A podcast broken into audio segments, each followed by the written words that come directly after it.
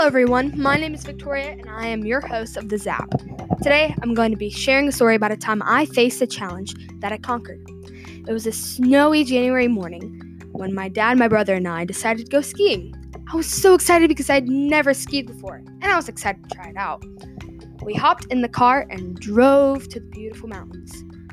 Once we reached the mountain ranges, the view was gorgeous. I'd never seen so many tall, snowy mountains before. We finally arrived, and I jumped out of the car with joy. We went into the building to get on our skis on and slid out the door. The cold breeze was stinging my face as I looked over at the tallest slope. My jaw dropped, and I told myself by the end of the day, I'm going down that hill. We walked over to the little ski lift to practice our balance and turning skills. As I went down the hill, I had a joyful look on my face. I did it, I said. I was so proud of myself, and I was ready to take the next step and go down a higher slope. The ski lift was much larger this time.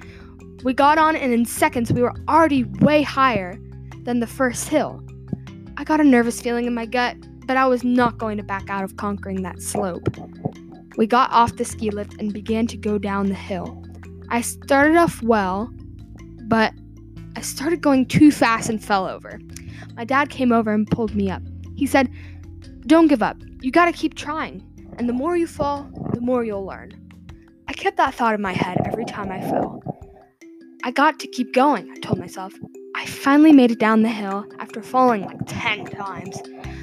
I went down the hill many more times during that day until it was almost time to leave.